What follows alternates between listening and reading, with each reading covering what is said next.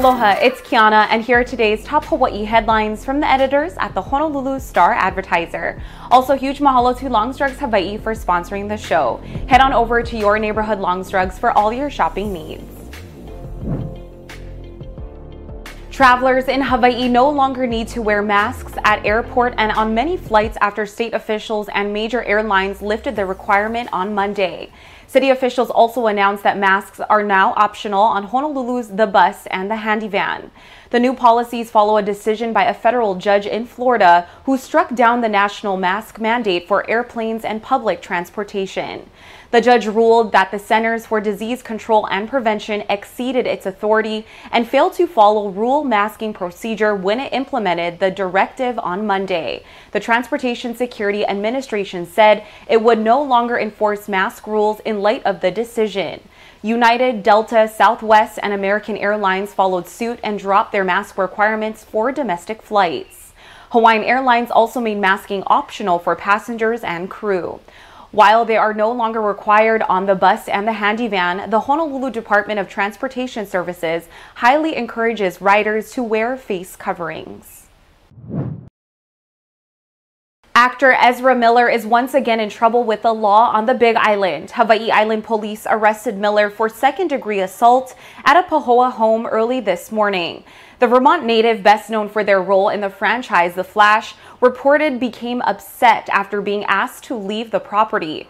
Miller allegedly threw a chair that hit a 26 year old woman on the forehead, leaving a half inch cut. Police located and arrested the actor at 1:30 during a traffic stop in Kea'au. They were later released pending further investigation. Today's arrest is the latest in a string of Big Island incidents involving Miller. In March, police arrested Miller at a karaoke bar in Hilo after they allegedly yelled obscenities, grabbed a mic from a woman, and lunged at a man playing darts.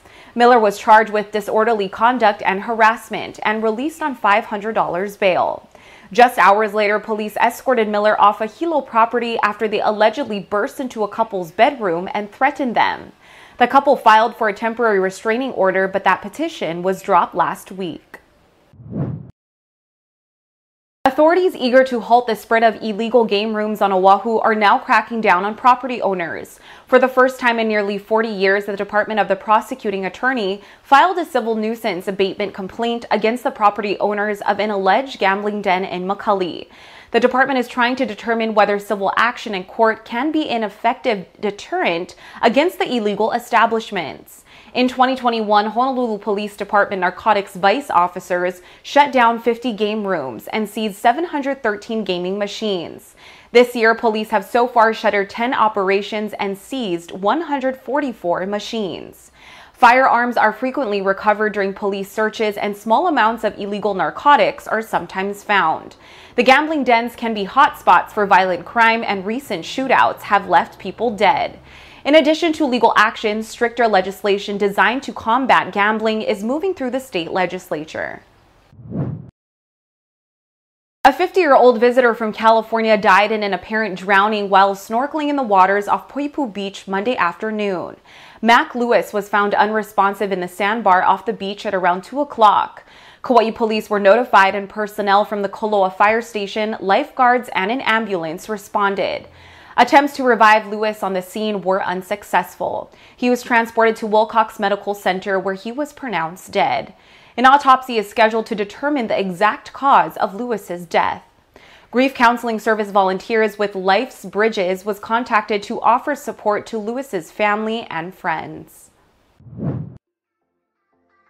For more on these stories and all the latest headlines, subscribe to the Honolulu Star Advertiser. Visit Hawaii's top source for breaking news online at staradvertiser.com and download the Star Advertiser mobile app. Mahalo, have a great day, and we'll see you back here tomorrow.